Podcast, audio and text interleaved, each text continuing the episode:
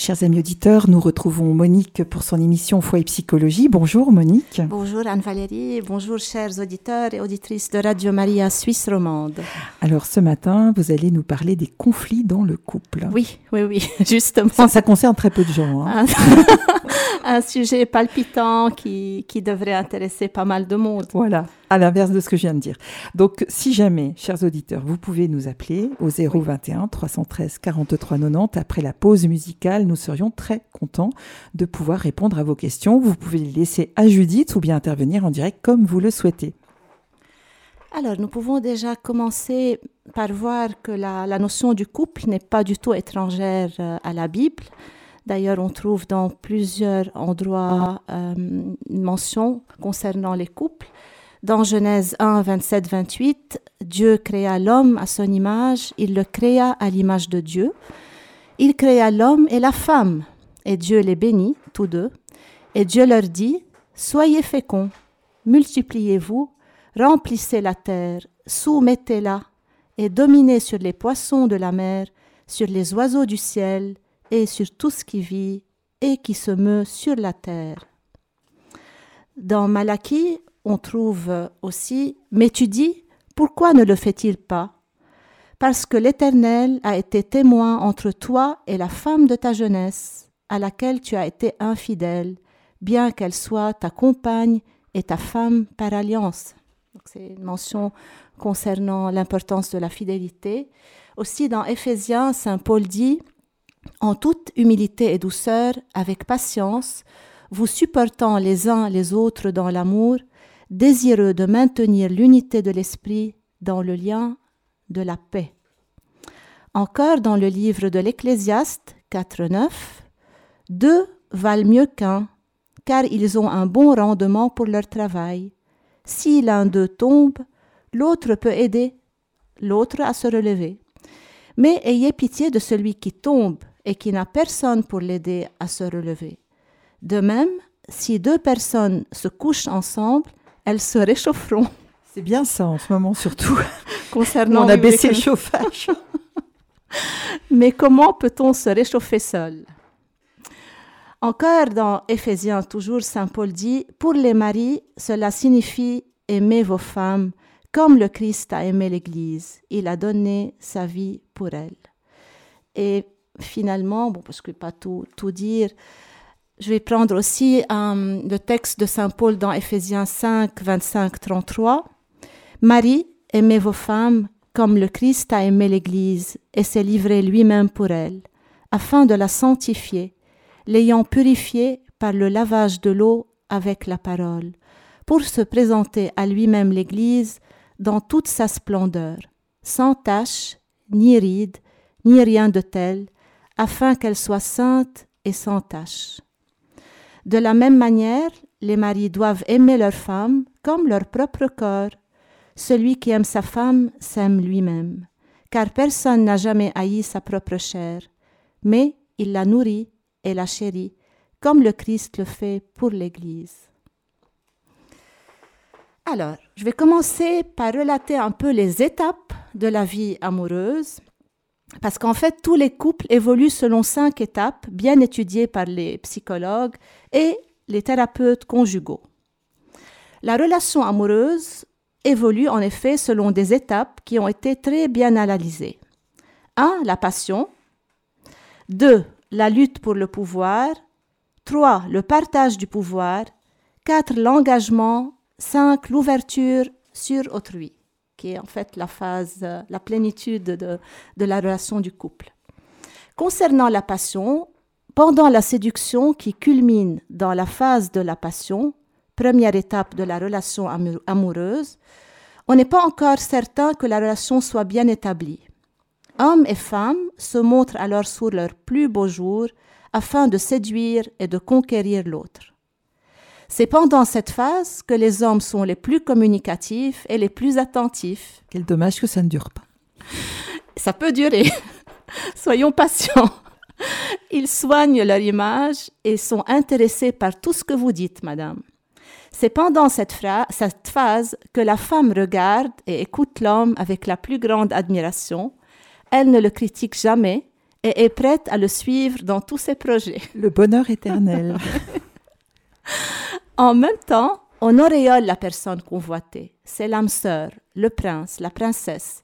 Et l'amour que vous éprouvez l'un pour l'autre surmontera toutes les épreuves. Vous ne pouvez plus vous passer l'un de l'autre, vous êtes éperdument amoureux, peut-être même pour la véritable première fois de votre vie. C'est la phase que nous voudrions faire durer toujours. Les biochimistes ont démontré que pendant cette phase, le cerveau humain produit une hormone appelée phényléthylamine. C'est cette hormone qui serait responsable des états euphoriques que nous vivons lorsque nous sommes amoureux. Cette hormone aurait les mêmes effets qu'une drogue puissante. Donc c'est un phénomène purement neurophysiologique au tout début.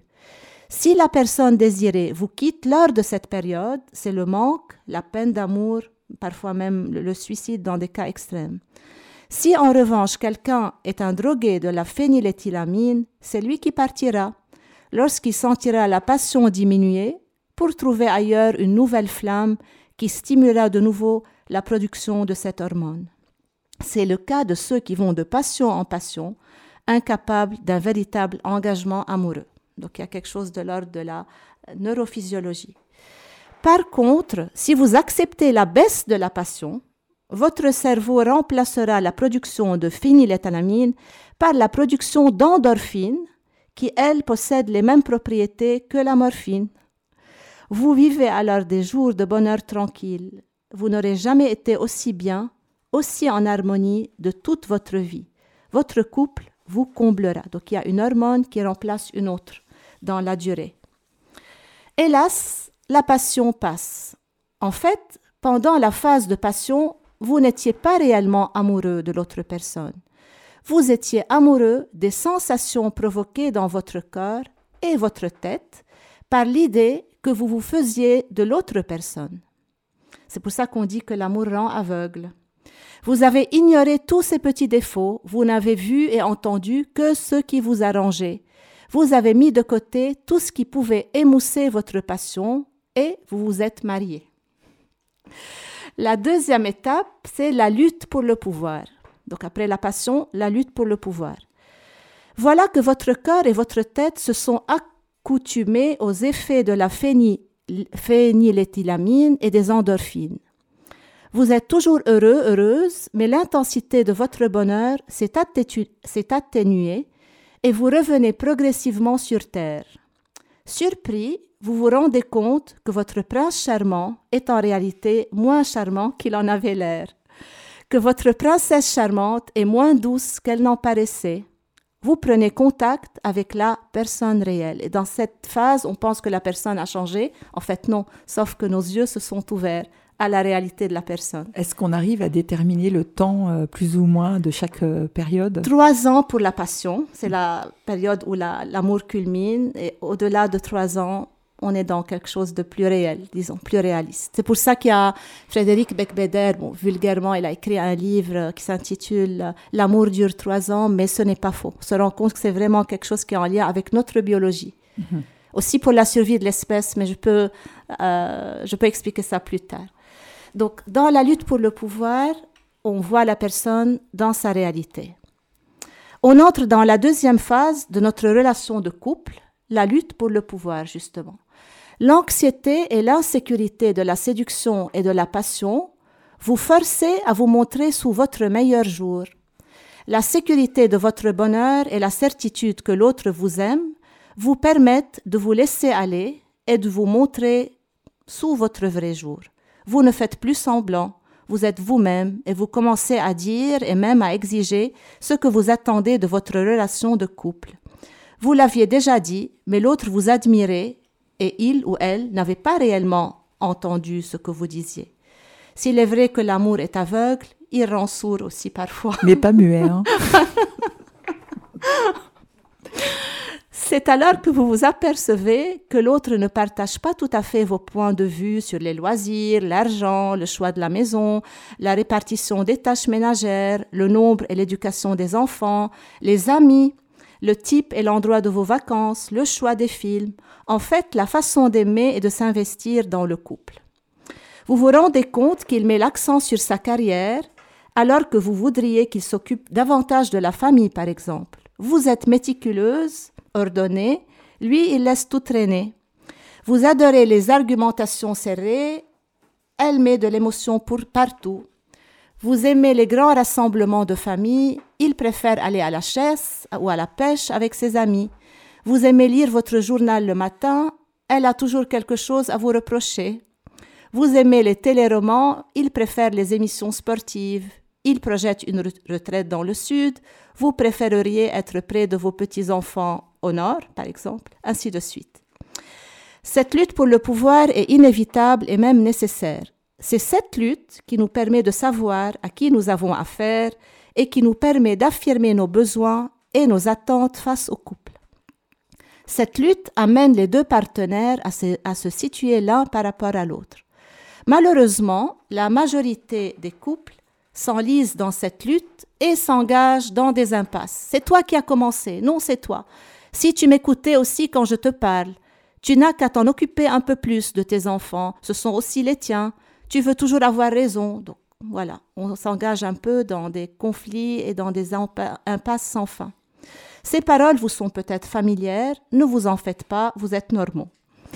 Tous les deux, vous vous aimez et vous voulez continuer à vous aimer, mais les frictions sont de plus en plus nombreuses.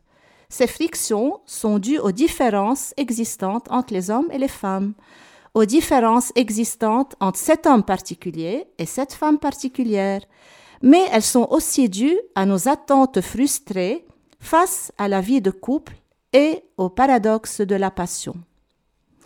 À ce stade se joue l'avenir du couple. Plus de la moitié des couples divorceront et beaucoup répéteront la même dynamique avec un nouveau partenaire.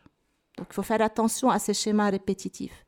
30% des couples se résigneront, développeront une relation de couple déséquilibrée, se feront une guerre entrecoupée de périodes d'accalmie et chercheront des compensations dans le travail, la famille ou ailleurs. Dans le pire des cas, ce sera la maîtresse ou l'amant. À peine 20% des couples réussiront à transformer cette lutte inévitable pour le pouvoir en partage du pouvoir, qui est la troisième étape de la vie du couple. Le partage du pouvoir. Pour bien comprendre la dynamique du couple, comparons-le à une journée. Une journée est constituée d'un jour et d'une nuit dont la durée varie selon les saisons. Le jour est rempli de lumière et d'activité, la nuit est remplie d'obscurité et de repos. À l'aube et au crépuscule, le jour et la nuit se rencontrent. Ces deux périodes sont remplies d'harmonie et de paix. Il ne fait ni jour ni nuit, il ne vente pas, les oiseaux ne chantent plus, le temps est comme suspendu. Nous le voyons, le jour et la nuit se complètent pour former la journée. L'homme possède des facultés qui lui sont uniques et une façon bien à lui d'envisager la vie et le couple. La femme possède des facultés qui lui sont uniques aussi et une façon bien à elle d'envisager la vie et le couple. La femme peut remplir des fonctions, grossesse, enfantement et allaitement, préoccupation relationnelle, réceptivité, émotivité capacité de relation symbiotique que l'homme ne peut pas remplir ni même comprendre.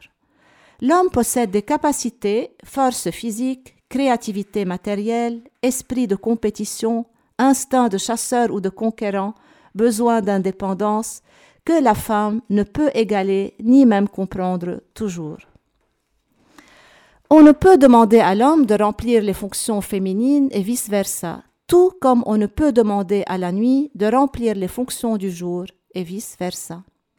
On ne peut demander aux deux que de se compléter pour former un tout. La femme ne peut demander à l'homme de vibrer en symbiose avec elle comme elle peut le faire avec son fœtus. L'homme ne peut s'attendre à ce que la femme embarque dans ses activités comme il peut le vivre avec ses amis ou ses associés. Ces deux attentes sont des illusions parmi tant d'autres. Dans le partage du pouvoir, l'un et l'autre après avoir pris connaissance des particularités individuelles de cet homme et de cette femme, accepte d'utiliser ces particularités différentes et parfois contradictoires pour former leur couple. L'un et l'autre ne cherchent plus à transformer l'autre pour répondre à ses attentes propres. L'un et l'autre n'accusent plus l'autre d'être le responsable de la frustration de ses illusions adolescentes face au couple. Les deux prennent conscience qu'ils sont parfois des ennemis intimes, parce qu'il y aura toujours des différends, même dans les couples les plus heureux, mais les deux mettent dorénavant l'accent sur l'intimité et l'apport personnel, quoique différents, de chacun dans ce couple unique. Les deux exploitent les qualités de l'autre au profit du couple et de la famille. Les deux partagent le pouvoir qu'ils transfèrent, transfèrent maintenant au couple, comprenant que seul le couple et non pas l'autre peut satisfaire les besoins de chacun. La quatrième étape de la relation de couple, c'est l'engagement. L'un des principaux indices démontrant que le couple a partagé le pouvoir est qu'il est prêt à entrer dans la quatrième phase de son évolution et qu'il lui est redevenu maintenant plus facile de dire je t'aime. Donc c'est un je t'aime éclairé. Durant la lutte pour le pouvoir, je t'aime était souvent étouffé par je te déteste. C'est l'ambivalence. Durant cette phase, dire je t'aime équivalait à donner plus de pouvoir à l'autre et se déposséder de son propre pouvoir. Le je t'aime de la troisième phase n'a plus du tout la même signification que le je t'aime de la passion fusionnelle. Il signifie plutôt je m'engage. Je connais maintenant tes défauts et tes qualités, tes forces et tes faiblesses, et je les accepte, même si des fois, trois points de suspension. Tu n'es plus la belle princesse charmante à laquelle j'avais rêvé, tu n'es plus le prince charmant et fort de mes rêveries, ton cœur a subi l'épreuve du temps, mais je suis si bien avec toi. Ça, c'est la phase de l'engagement. Ou encore, je connais un peu mieux tes besoins et tes attentes face à nous, et je m'engage à tout faire pour les satisfaire. Nous savons très bien que je n'y parviendrai pas, mais je sais que tu vas apprécier mes efforts. Aussi, je ne veux plus te changer, je t'accepte tel que tu es. Tu n'es peut-être pas le ou la partenaire idéal, j'aurais pu vivre avec quelqu'un d'autre, mais je suis content du chemin que nous avons parcouru et je veux continuer de vieillir avec ce nous. Le je t'aime de la quatrième phase signifie en fait je nous aime. Les deux partenaires sont devenus de réels complices. C'est cette étape qui couronne l'amour dans un mariage et non la passion aveuglante. La cinquième phase et la dernière phase, c'est l'ouverture sur autrui. Il est facile, au restaurant par exemple, de différencier les vieux couples qui s'aiment de ceux qui se sont fait la guerre et qui ne parviennent plus à communiquer. Si on a des capacités d'observation, on voit que les couples heureux se touchent, se regardent, se parlent, leurs yeux sont pétillants, ils sont animés, ils respirent l'harmonie et la paix même à un âge avancé et deviennent pour nous des exemples que la vie à deux est possible. C'est ce qu'on appelle l'ouverture sur autrui, qui est la dernière étape de l'évolution du couple. D'ailleurs, ces couples, souvent à la retraite, s'impliquent socialement, font du travail bénévole ou sont tout simplement toujours prêts à partager leur bonheur avec leurs enfants, leurs petits-enfants, leur entourage immédiat et lointain. Ils font preuve d'une très grande réceptivité et complicité, ayant été, malgré les épreuves inévitables de la vie, comblés par celle-ci. Ils deviennent des modèles à imiter et sont souvent des modèles enviés. Il y a sûrement autour de nous des couples qui inspirent cette continuité dans le temps. À l'inverse, il est facile aussi d'identifier toujours au restaurant les couples qui en sont encore à l'étape de la passion ou ceux qui n'ont jamais surmonté la lutte pour le pouvoir. Ces derniers échangent à peine quelques propos. L'homme lit souvent, non, il est sur son attel, hein, ou jette des regards tout autour. La femme, tête baissée, regarde son mari par en dessous, espérant qu'il s'intéresse à elle, et lui, en voulant de, et lui en voulant de ne pas le faire. La tension entre les deux est évidente, tout comme pour les jeunes couples, la passion est évidente parce que rien n'existe autour d'eux. Parlons maintenant du paradoxe de la passion. Au début des histoires d'amour, les deux partenaires sont dans le même état, désireux de construire la relation et incertains de pouvoir le faire. Les deux augmentent alors leur comportement séducteur afin de s'assurer le contrôle émotionnel de l'autre. Ils conjurent ainsi la peur d'être rejetés et développent la certitude d'être aimés. Sauf qu'après un certain temps, le besoin de fusion se trouve satisfait et on commence à éprouver le besoin de prendre une certaine distance. En effet, la satisfaction du besoin de fusion fait disparaître cette nécessité. Vous devez alors vous retirer pour qu'à nouveau puisse renaître le besoin de fusion. La passion tue le désir et le désir ne peut renaître que de la frustration du désir. Je désire ce que je n'ai pas, pas ce que je possède. Quand tu es loin, je veux me rapprocher de toi. Quand je suis rassasié de ta présence, je veux m'éloigner. Tel est le paradoxe de la passion. On le trouve aussi dans la relation à Dieu, ce mouvement de, va-et-vient, et le désir de Dieu qui est inassouvi. C'est dans l'étape du partage du pouvoir que le couple doit créer ce que les spécialistes des couples appellent la juste distance, c'est-à-dire un espace où le besoin de fusion et le besoin d'autonomie peuvent trouver chacun leur satisfaction. Tous les couples doivent donc apprendre à gérer un certain déséquilibre dans leurs relations émotionnelles, car il y a dans tout couple une certaine lutte pour le pouvoir, pour contrôler la source de satisfaction et les besoins amoureux. Ceci est tout à fait normal, mais parfois ce déséquilibre augmente et les conflits se développent. Donner de l'affection satisfait et rassure le dominé, qui devient alors moins exigeant. La loi fondamentale du paradoxe dit que lorsque votre besoin de fusion est satisfait, le besoin d'autonomie augmente. C'est ce qu'on trouve avec les enfants. Un enfant qui est suffisamment nourri de l'affection de ses parents peut devenir plus facilement autonome. Les statistiques sont alarmantes en fait. 67% des couples mariés après 1990 divorceront. La plupart le feront du quatrième au cinquième année de leur mariage, les autres attendront le départ de leurs enfants. De moins en moins de couples acceptent de se résigner et de se faire la guerre pendant un demi-siècle. Ce qui ne laisse qu'un maigre 20% des couples qui la plupart du temps sont heureux. Pourtant, selon l'auteur Yvon Dallaire, ce n'est pas faute d'amour et de bonne volonté de la part des partenaires les, raisons seraient plutôt le manque de connaissance des différences existant entre les hommes et les femmes, l'ignorance des dynamiques inhérentes à la vie de couple et la non-compréhension ou le refus de la manière de l'autre de s'investir dans le couple. Alors, il me semble qu'il y a déjà beaucoup de choses qui ont été dites. Donc, euh, on va faire une petite pause musicale et donc n'hésitez pas, chers amis auditeurs, à nous appeler au 021 313 43 90. On vous retrouve juste après la musique.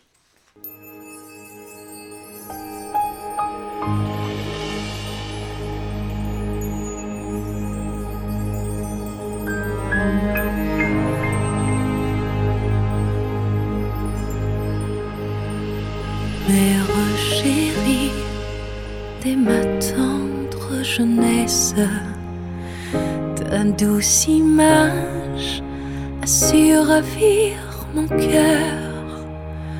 En ton regard, je lisais ta tendresse, et près de toi, je trouvais le bonheur. Vierge Marie,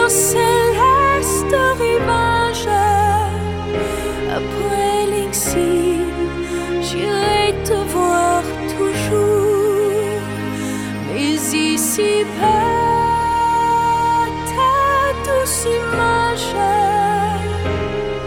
c'est mon perpétuel secours.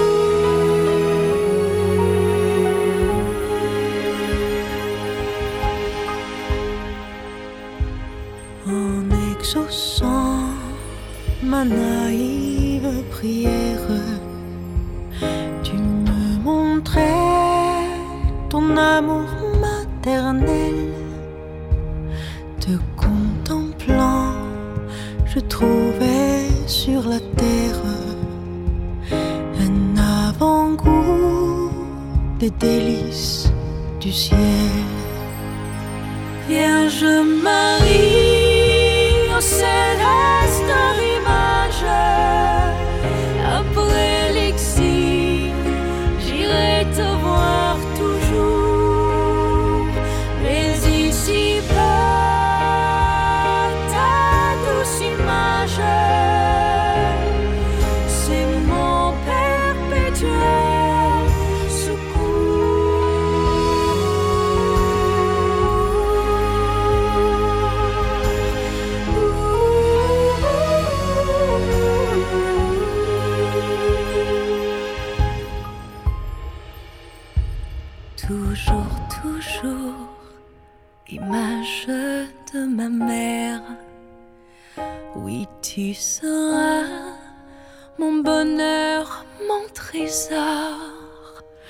Et je voudrais, à mon heure dernière, que mon regard sur toi se fixe encore. Chers amis auditeurs, nous retrouvons Monique dans son émission Foi et Psychologie. Aujourd'hui, nous parlons des conflits dans le couple. Nous avons déjà vu les étapes de la vie amoureuse et nous poursuivons sur ce chemin. Nous allons poursuivre avec l'art de la négociation. En effet, chers auditeurs et auditrices de Radio Maria Suisse romande, toute relation intime implique la rencontre de deux univers différents. Deux univers qui se complètent, comme le jour et la nuit, et qui s'opposent. Toute relation intime implique la rencontre de deux univers différents, deux univers qui se complètent, je répète parce que c'est important, et qui s'opposent. L'autre n'est pas un clone de nous-mêmes, ni l'incarnation de notre princesse ou prince charmant qui n'existe que dans nos fantasmes ou dans les contes. Il y aura donc inévitablement des sources de conflits et des crises. Chez les couples malheureux, les différends deviennent des blocages permanents, alors que les couples heureux ne cherchent plus, après un certain temps, à résoudre ces blocages. Ils apprennent à les gérer de telle sorte qu'ils n'empoisonnent pas leur existence et n'hypothèquent pas leur amour. De toute façon, les conflits ne sont pas destructeurs, c'est plutôt la façon de les vivre qui peut devenir problématique. Il faut savoir se disputer. Ces conflits surmontés deviennent alors des occasions privilégiées de croissance. On remarque d'ailleurs que toutes les lettres du mot crise se retrouvent dans le mot croissance. Les partenaires heureux savent que le soleil peut parfois être caché par des nuages. C'est pourquoi ils profitent au maximum du ciel lorsqu'il est bleu. Même quand on s'aime éperdument, nous ne sommes pas à l'abri de crises et de conflits. Les partenaires heureux n'essayent pas à tout prix d'établir un consensus. Plus que la résolu- résolution de conflits, ils veulent préserver la qualité de leur relation et de leur amour. Ils préfèrent être heureux plutôt que d'avoir raison ou d'avoir le dernier mot. Il faut une grande humilité aussi pour renoncer au dernier mot. Ils sont passés maîtres dans l'art de désamorcer les conflits, dans l'art de la négociation, car ils savent qu'à l'intérieur d'un couple, il ne peut y avoir que deux gagnants ou deux perdants. Différence entre compromis, prix à payer et négociation, parce qu'il faut un peu nuancer tout cela. Contrairement à la croyance populaire, les couples heureux ne font pas de compromis. Ils seraient au contraire plutôt exigeants. Dans un compromis, les deux protagonistes cèdent un peu de terrain pour sauver la face, mais se retrouvent avec une position insatisfaisante pour les deux. Une situation perdant-perdant. Certaines situations sont sans trop de conséquences, mais d'autres sont beaucoup plus dramatiques. Les couples heureux acceptent toutefois de payer le prix qu'il faut pour obtenir ce qu'ils veulent. Ils prennent la responsabilité de leurs besoins et désirs et utilisent les stratégies nécessaires pour les satisfaire. Ils acceptent par exemple de payer un montant élevé pour une bonne bouteille de vin, mais ils exigent d'en avoir pour leur argent et n'hésitent pas à retourner la bouteille s'ils ne sont pas satisfaits. Faire un compromis serait, comme l'affirme un dicton populaire, d'ajouter de l'eau dans le vin. La négociation n'est pas le résultat d'un compromis, mais une entente qui satisfait les deux partenaires. Les couples heureux sont passés maîtres dans l'art de désamorcer les conflits et dans l'art de la négociation, ce qui ne veut pas nécessairement dire qu'ils trouvent une solution à tous les problèmes. La, la solution pouvant être qu'il n'y a justement pas de solution, il faut l'accepter, et qu'il faudra apprendre à vivre avec un problème insoluble. Alors, comment faire pour négocier lors de problèmes insolubles? Pour les problèmes solubles, la négociation se fait en cinq grandes étapes. 1. La description du problème. 2. La recherche de solutions. 3. Le choix d'une solution. 4. La mise en pratique de la solution retenue. Et 5. L'évaluation. Donc, on commence par décrire le problème il est très important de rester centré sur le problème actuel et ne pas en profiter pour faire remonter à la surface toutes les insatisfactions du passé. Il vaut aussi la peine de prendre tout le temps nécessaire pour que chaque partenaire puisse exprimer à sa satisfaction la nature du problème tel qu'il la voit. Il faut proscrire, nier la perception du problème de l'autre ou le critiquer sur sa façon de le voir. Deux, on recherche des solutions. Une fois l'étape de la description franchie et les partenaires bien au courant de la perception de chacun, donc mon point de vue et le tien, il est alors temps d'émettre diverses solutions potentielles, des plus réalistes aux plus folles, aux plus farfelues. Je suggère alors aux deux partenaires d'inscrire les solutions sur une feuille séparée, chacun de son côté. L'étape 3 il faut choisir la solution. Pour ce faire, chacun pondère les solutions sur sa feuille ou les réécrit par ordre de priorité. Il arrive parfois que les deux aient choisi la même solution prioritaire, ce qui simplifie la suite du processus. Sinon, chaque solution peut faire l'objet d'une analyse des pour et des contre par les partenaires. La quatrième phase, c'est la mise en pratique. Une fois la solution choisie, le couple se donne un certain temps pour expérimenter la solution. Ça peut être quelques jours, quelques semaines ou quelques mois. Et en fin de compte, l'étape 5, c'est l'évaluation. À l'échéance, les partenaires se font part de leur taux de satisfaction ou insatisfaction suite à l'expérimentation. Il faut se rappeler que l'objectif n'est pas de trouver la solution parfaite, mais une solution qui fonctionne et qui est satisfaisante pour les deux partenaires. Donc je donne cet exemple pour les cas où on n'arrive pas à trouver des solutions de manière naturelle et spontanée. On peut euh, se référer à ce type d'exercice.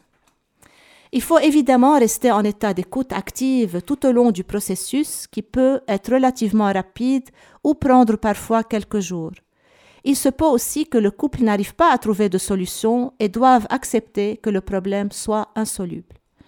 Il ne faut jamais perdre de vue que la communication n'est pas toute puissante, qu'elle peut être la clé de l'amour, mais aussi source de mésentente. Les dynamiques de la communication efficace et de la communication non violente doivent être préférées aux communications tu, tu, tu, tu. C'est toujours préférable de parler en je qu'en tu. Mais n'oubliez pas les limites de ces styles de communication et du fait que vous n'êtes pas des spécialistes de l'écoute active comme peuvent l'être des thérapeutes. Paul Tillich nous dit que le premier devoir de l'amour, c'est l'écoute, plutôt que de prendre soi-même la parole. Toute décision concernant le couple ne doit jamais être unilatérale. À titre d'exemple, un grand amateur de pêche qui avait toujours rêvé d'avoir un pied-à-terre sur le bord d'un lac, un jour il apprend à sa femme, sans jamais lui avoir parlé de ce rêve en détail, qu'il vient de faire l'acquisition d'un magnifique chalet avec deux chambres et qu'enfin ils pourront profiter de leurs vacances annuelles et de leur temps libre pour aller pêcher tous les deux et en famille. Quelle ne fut pas sa surprise, la femme, euh, pardon, l'homme, de voir sa femme éclater en sanglots. Pour elle, ce chalet représentait l'esclavage d'une deuxième maison à ranger et à récurer plutôt qu'une source de plaisir. Elle aurait préféré utiliser leurs économies pour se payer un voyage annuel en amoureux dans un pays exotique, quitte à prévoir une excursion de pêche à chaque voyage. Donc là, on pense bien faire, mais on tombe dans, dans un grand piège. La communication positive. Le spécialiste de la communication positive, c'est Jacques Salomé, qui utilise l'image du tuyau pour responsabiliser les deux partenaires dans le processus de la communication et de la négociation. Dans une cuisine, l'eau est apportée par un tuyau et les déchets repartent par un autre tuyau. Dans la communication entre deux personnes, il n'existe qu'un seul tuyau pour transporter les messages positifs et les messages négatifs. C'est pour ça qu'il faut être très vigilant. Les messages positifs sont généralement reçus de façon positive, bien sûr, quoi qu'il puisse y avoir des exceptions et des interprétations de la part du receveur. Les messages négatifs suscitent généralement une réaction aussi négative, à moins d'un excellent sens de l'humour de la part du receveur. Mais il est certain que l'émission continuelle de messages corrosifs, donc plus il y a de messages négatifs, plus ça risque de mal se passer. Donc, l'émission continuelle de messages corrosifs ne peut que donner à la longue un mauvais goût aux messages positifs expédiés dans le même tuyau. Je ne sais pas si vous avez déjà expérimenté ça, un garçon ou notre enfant, quand il vient nous donner un bisou, on se demande, bon, qu'est-ce qu'il y a derrière ça? Donc ça aussi, un message positif qui peut être parfois mal interprété. Tu veux quoi, par exemple? Cette image démontre bien que chacun est responsable de son bout de tuyau et non des deux bouts. Un partenaire peut expédier un message positif qui peut être reçu comme un message toxique sans que l'émetteur ait une quelconque responsabilité dans la réception du message. Seule la perception de l'autre est en cause. Encore faut-il que le message ait été expédié, clair comme de l'eau de roche. Dans une négociation, je n'ai de pouvoir que sur mon bout de tuyau et aucunement sur l'autre bout. Je suis responsable de ma façon de dire les choses et d'interpréter les messages de l'autre. Je peux chercher à avoir raison en imposant ma façon de voir ou décider d'être heureux en acceptant aussi d'être influencé par l'autre. Je peux vous interrompre juste un instant, Monique. Euh, j'aime beaucoup cette image des tuyaux. Je trouve qu'elle est très parlante. Euh, et je me disais aussi en, en, vous entendant que si parfois on reçoit mal un message qui est censé être positif, c'est peut-être aussi parce qu'il y a eu des messages négatifs précédemment qui n'ont pas été réglés, non? Oui. Est-ce que, d'où l'importance peut-être de ne pas laisser euh, pourrir une situation Il ne faut pas laisser le vase se remplir justement, et c'est ça qu'il faut éviter, le piège. Mais, mais même s'il y a déjà un vase qui est rempli et qu'au moment où on communique avec son partenaire, il nous envoie un message positif, il faut essayer de prendre de la, du recul, de la distance par rapport à ce qui s'est passé dans le passé. Donc être plus dans l'instant présent, mhm. dans l'ici et le maintenant, qu'est-ce que tu me dis? Et sans tenir compte de ce qui a été dit précédemment, si on n'a pas pu euh, régler. régler ça avant. Mhm. Mais c'est important de régler. Oui, oui, oui. Il faut et pas passer par la phase du pardon, etc. Il faut aérer la relation par une communication euh, continue. Aérer le tuyau. Ou la cravate. Jacques Salomé aussi donne la, un très bel exemple de, de, la cravate qui est tenue par les deux partenaires. Et si le message, il y a plus de messages négatifs que positifs, il y a un nœud qui va se former mhm. dans cette cravate, au, sein, dans, au cœur de cette cravate, et, ça ne passera plus. Donc même les messages positifs ne passeront plus. Oui, c'est ça. Justement, s'il y a ce nœud. Mhm. Merci. Jacques Salomé dit d'ailleurs, dans la communication, il n'y a pas de solution, mais des évolutions.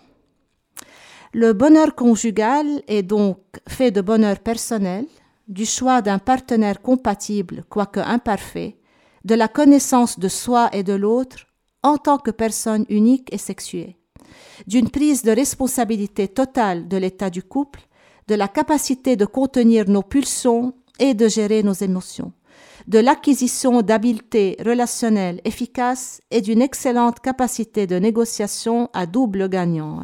Déjà beaucoup de choses.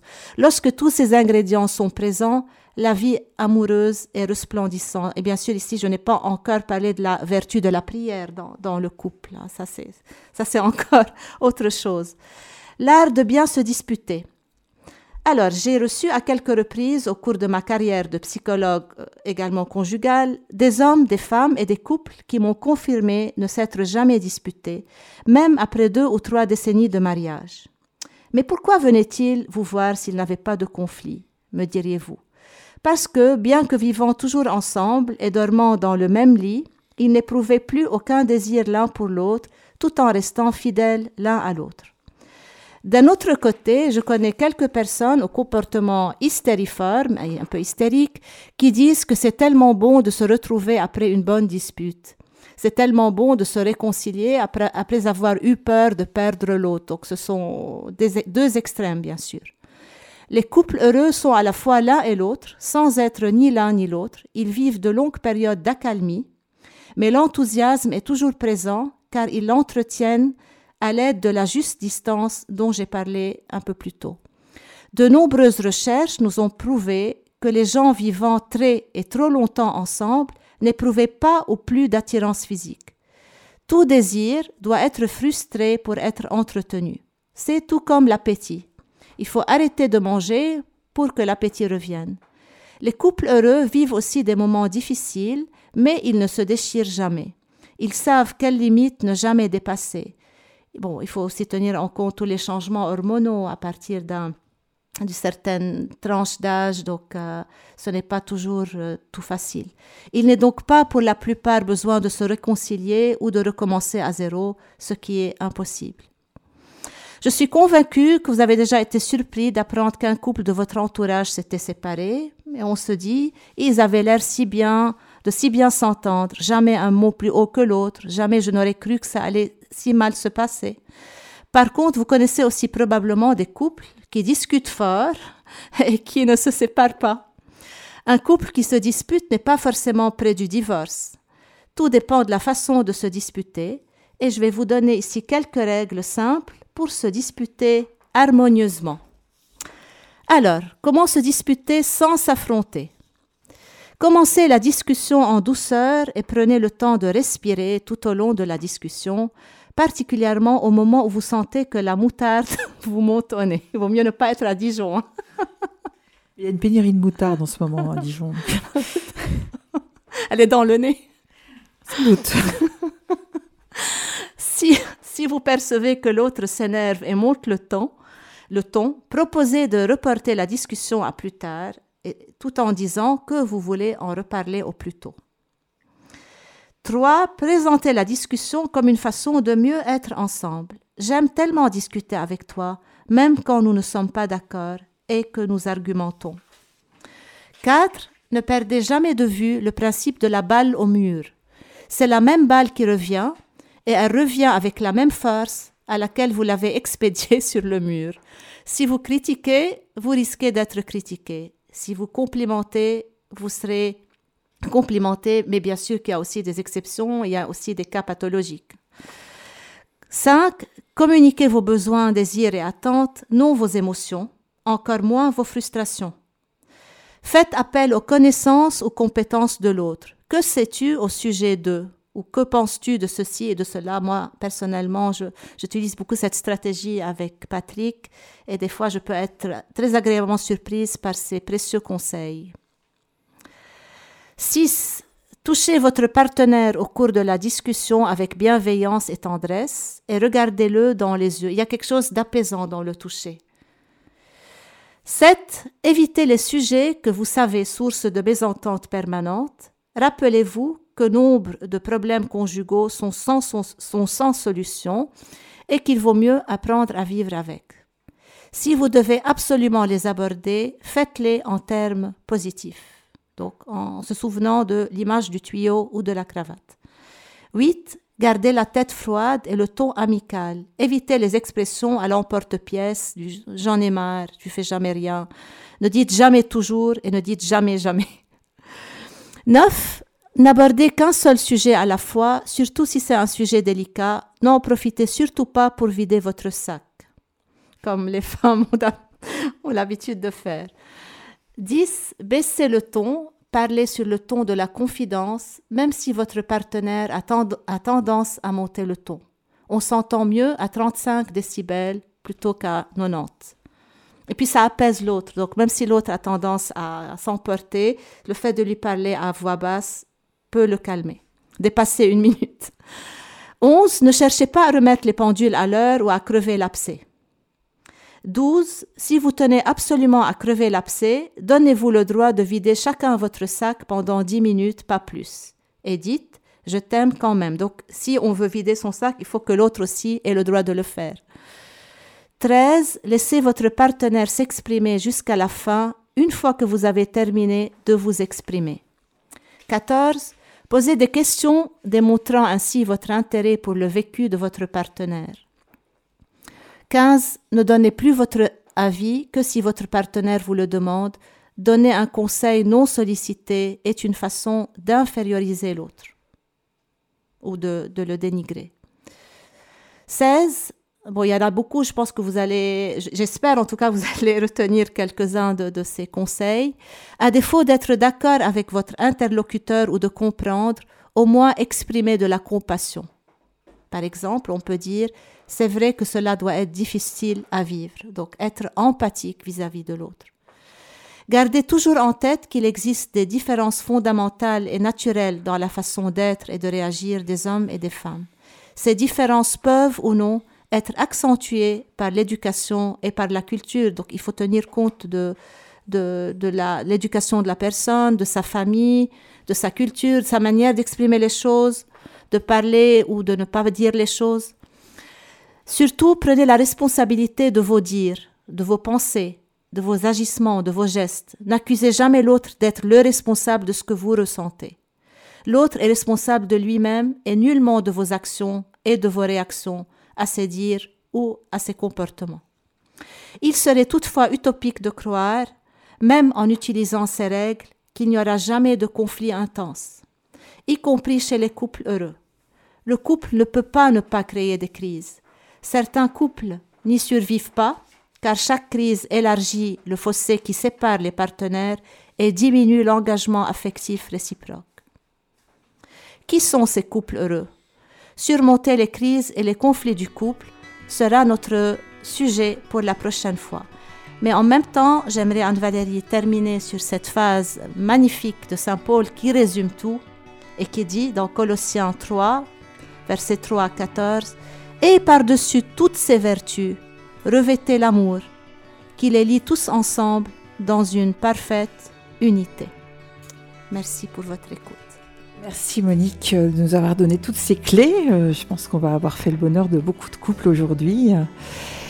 Je l'espère aussi. Je voulais aussi évoquer le livre euh, Les hommes viennent de Mars, les femmes viennent de Vénus de John Gray. Je pense que vous le connaissez.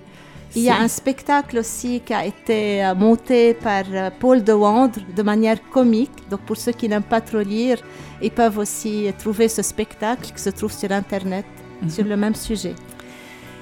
À l'époque, on l'avait vu au théâtre de Beausobre à Morges. Voilà, je ne sais pas s'il repassera là, mais c'était vraiment un, un, grand moment de bonheur, même si on peut aussi euh, découvrir certaines, euh, certains aspects, soi-disant, chez les hommes qui sont plutôt chez la femme. Enfin, oui, oui, oui. Ah, ce, n'est hein, jamais clivé. Pas hein, blanc et noir euh, comme bien ça. Sûr.